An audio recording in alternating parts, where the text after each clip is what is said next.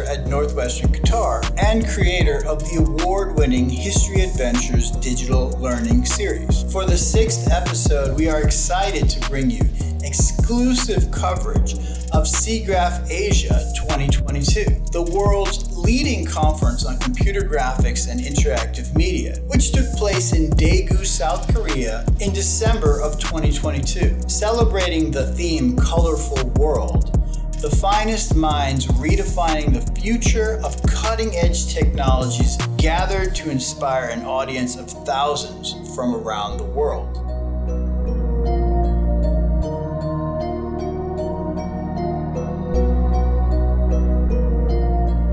Today's guest, Dan Sarto, is chair of SIGGRAPH Asia's Computer Animation Festival. From short films to scientific visualizations to AI enhanced deepfakes, this year's festival showcased an expansive and compelling program, including entertaining and thought provoking world class computer graphics animation. Dan Sarto is an expert on computer animation and founder of the Animation World Network, AWN.com, one of the largest, most respected sources of animation news on the internet. We hope you enjoy our special coverage of SIGGRAPH Asia 2022 and our conversation with Dan Sarto, one of the world's leading authorities on the cutting edge of emerging media in computer animation.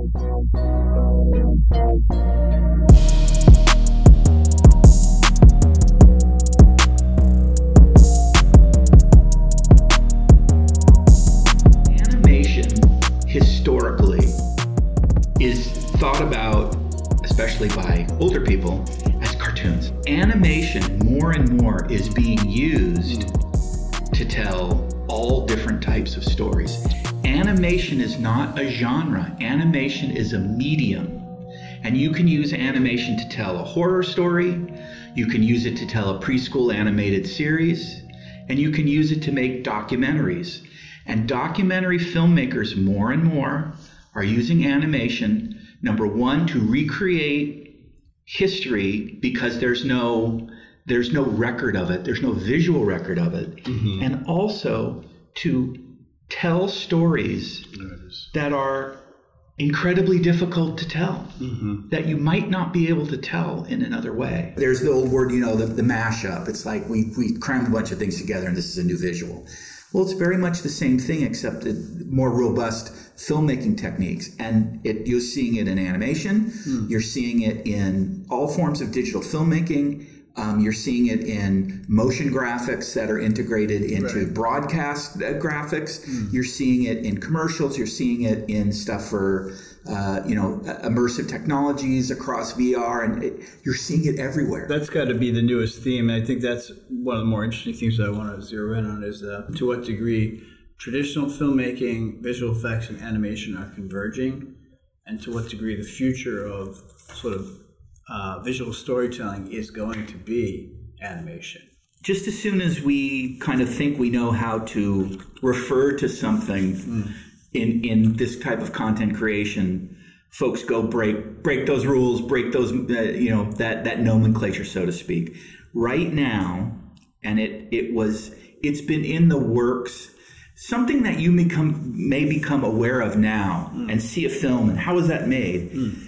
It's not like it just happened you know with with someone snapped their fingers it of didn't course. happen it this stuff everything happens is after sometimes decades of filmmaking yeah. and technological innovation right. that manifests itself in something now. Somebody took it and did something that no one had done before. Right. And that's where the that's where the artist and the vision comes in, the mm-hmm. storyteller comes in. You'll you'll see that right now, coming out of uh, and still in the pandemic, but coming out of it to a certain degree, the the nature of how technology was harnessed by necessity is has opened up the floodgates with regards to new ways of mixing and matching and melding all of this stuff together. A lot of it is fueled by digital filmmaking techniques that are based upon incredibly fast evolution of real-time tools mm. with things like Unreal Engine mm-hmm. and, and, Unity mm. and virtual production. Mm. And it allows an integration of the, the, the approach that filmmakers can take, whether it's a short or a two and a half hour feature, mm. it's not this necessarily doesn't have to be the same linear pipeline mm. from pre-production to production to post-production to visual effects and you see things eight months later and stuff can be done much more iteratively yeah. because it, it, can be done in real time huh. and so as a filmmaker if you can see something two hours later as opposed to four hours, four months later the monster when you when your actor looks up and goes ah with a relatively high resolution pretty good looking temporary asset of the monster, yeah. you could say, you know what? Move the camera this way. Mm. They should be they should be six inches close. You can you can it changes the way filmmakers can make their films. And tomorrow there'll be a different set, and the day after there'll be another set. But what you're going to see is more and more filmmakers are taking advantage of whatever they can get their hands on, mm. which, as you also said, it's become much more democratized because right. the price of the gear and the technology has come down. down. And that's why, to me, at a, at a at an academic and technical conference like SIGGRAPH, you know, the biggest computer graphics organization in the world, where people stop and come together and discuss and talk about and demonstrate what's the latest hmm. in all of these in, in, in a broad base of areas. Yeah. It's it's very fulfilling to me, and this is why I got involved with this at this level, is to take a moment and look at some of the work. Let's see what, what's the latest in storytelling with all of this maelstrom of stuff they have at their disposal. And that's why this, you know, this this newest selection of films for the electronic theater is so it's spectacular. The group last year, the group next year because great work is being done everywhere. There's this um, tension between the technology and then the actual like the quality of the output or the storytelling. I think if, if you go back and you look at the history of Pixar, that was even there then when uh, Steve Jobs was not really a storyteller, but was more of a computer. computer he was a, he was a check writer. a check writer, and it, you know, and his interest in it was yes. on the technical side. Yes was interested in what can be what can be done with computer graphics, but he didn't understand the storytelling side at all. And then, of course, Lasseter and those guys, they brought in all that. In a way, I feel like you're speaking to that even now, where you have this conference is focused on emerging media technology, but then your your emphasis is what is the output? What is the storytelling that's happening with these tools? And I'm not saying that one is more important than the other, or that we should focus more on one or the other. Right. All, all I'm saying is that it's important to see what folks are what folks are doing. What types of stories are they telling? How is the technology, this vast, incredibly magical, crazily sophisticated technology, yeah. how is it being harnessed to serve creative vision? Mm-hmm. How is it being used to tell seven minute or three minute preschool stories that people will want to put their 18 month old kid in front of and is appropriate for them to sit and watch? That's, you know, there's technology to make that, but it's it's it's storytelling. Can you see these tools and techniques being applied to kind of the future of, of education? Because that's kind of my area. I focus on digital digital learning. And um, I'd love to hear you speak to that, like how this, this cutting edge of tools and emerging media technology can be applied to, let's say, uh, to K 12 education. There's probably, and I don't know the numbers, but I, I would bet you 10 bucks if you looked at the market size and the number of people that are using various we call them multimedia and media tools right. to create learning materials across from corporate learning to K through 12 to uh, to technical learning within technical environments. Yeah. Um, that that would potentially dwarf entertainment. Mm-hmm. Okay. Media and entertainment Yeah. is a very small but highly visible segment of the industries that these technology makers make their money on. Mm. So when you look at someone like Nvidia, and I don't know how many tens of billions of dollars they do every year in business, the media and entertainment business is a very small sliver Right. of their business Okay, that's and a lot but but it's the same type graphic visualization focus that's used for companies involved in robotics mm-hmm. in computer you know computer animated manufacturing autonomous vehicle. All of this stuff is graphics based and the tools and and the technology you need it, it's it's very ubiquitous across all of that. So mm-hmm. Mm-hmm. getting back to your question with regards to education um, I think number one, usually budgets are are in, in are significantly smaller in the educational media market than they are in the professional business side of animation, even small budget shows. Yeah. So people use whatever technologies are available. You see a lot more mixed media. You see kind of simple green screened live action than with uh, uh, you know hosts and people, and, and then they have digital characters that are you know that are integrated with the shows, and that's used for learning. That's it's, it's used for all different types of of uh, you know edutainment, I guess is what it Yeah. what it's kind of called. So anything that gets that is really developed for the more mature M&E space, you see it used everywhere else for industrial videos, architectural visualization walkthrough. It's all it's all the same. It's all the same tools. So one of my favorite ones, which we talked about briefly, was Crush On. What you- what you see in this film is you see an interesting mix of live action Right. and animated effects. Mm-hmm. And it's not just photoreal effects that are made to replace what a live action camera would capture if that was actually happening. Exactly. This is not that type of film. This is a film that uses a hybrid approach to very stylized visual effects, the animation that's integrated with the live action. Yeah, exactly. And so one of the you're seeing more and more of that now. Part of it is because of the pandemic. A lo- Folks can't go shoot places, so they're shooting a lot more on green screen, um, and uh, and then they're crea- everything else is digital. There's also a lot more virtual tools when you talk about emerging media. Yeah. When you look at uh, game engine technology by folks like Unreal and Unity, Yep. a lot number one there's a low barrier to entry from a cost and technology standpoint so it's ubiquitous Right. as a tool for for young either student filmmakers or young professionals who are making films Yeah.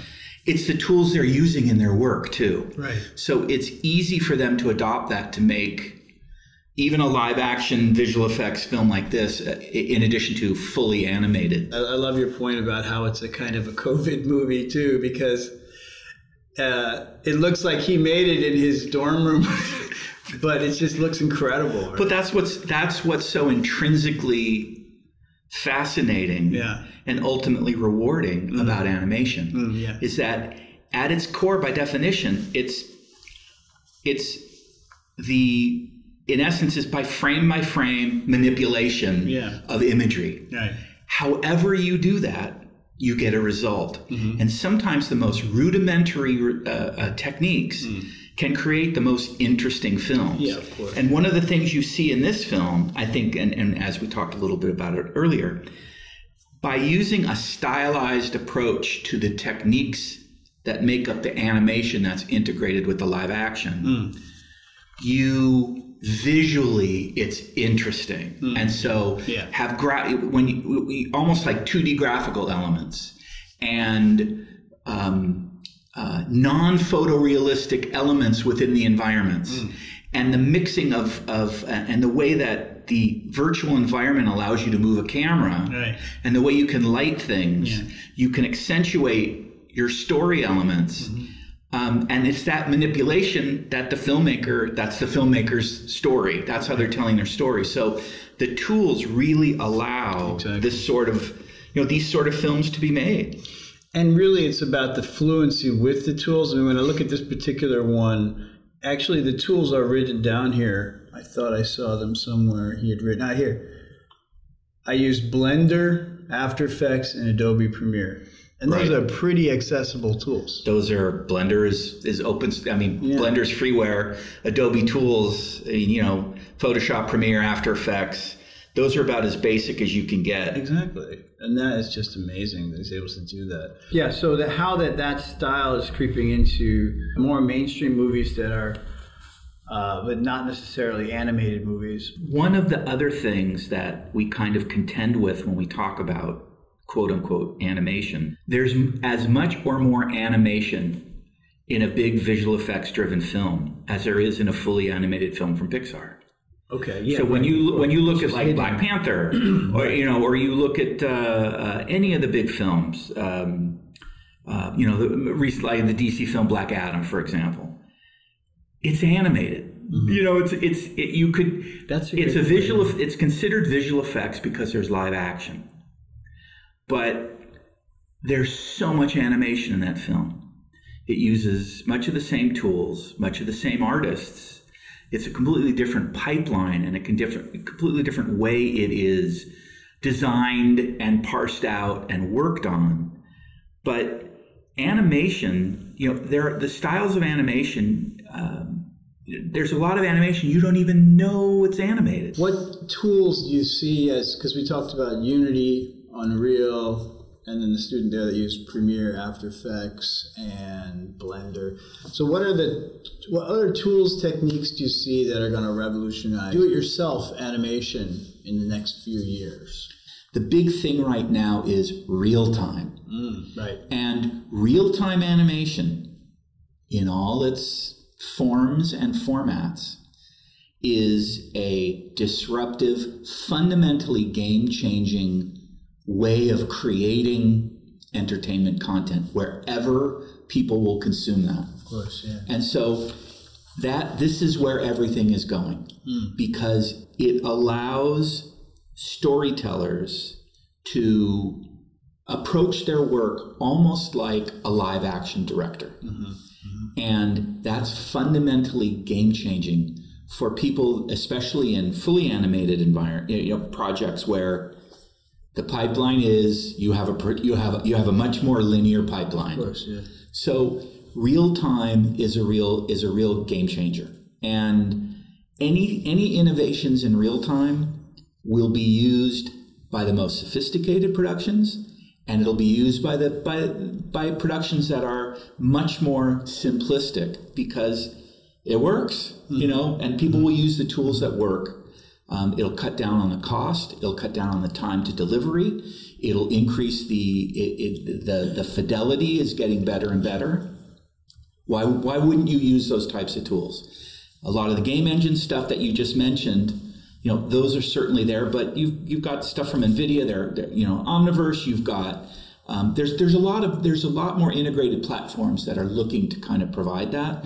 All the stuff for the metaverse. I mean, you could go on and on and on and on. But uh, it, when you when you look at individual creators or small teams of creators, which I think is the way to look at this sort of thing, um, they need they will glom onto whatever tools they can economically and effectively use to tell the story they want to tell, whether it's a short or whether it's a commercial for a regional TV station in Turkey or it's a series that they're trying to sell in Asia Pacific, mm-hmm. whatever it is, they're driven by what do I need to get my story out there in the, in the least expensive and most compelling way. But that's true as well, just in the history of animation, right? It's all about getting your hands on the tools and doing what you can with the tools available to you. I mean, going all the way back to like the pioneers of animation in the early 20th century. The tool is presented because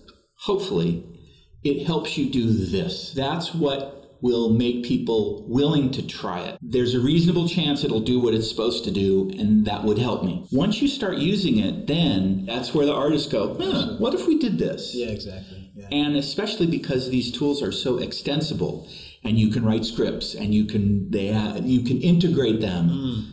Folks get get a hold of them and they get under the hood and and they do the things that you see.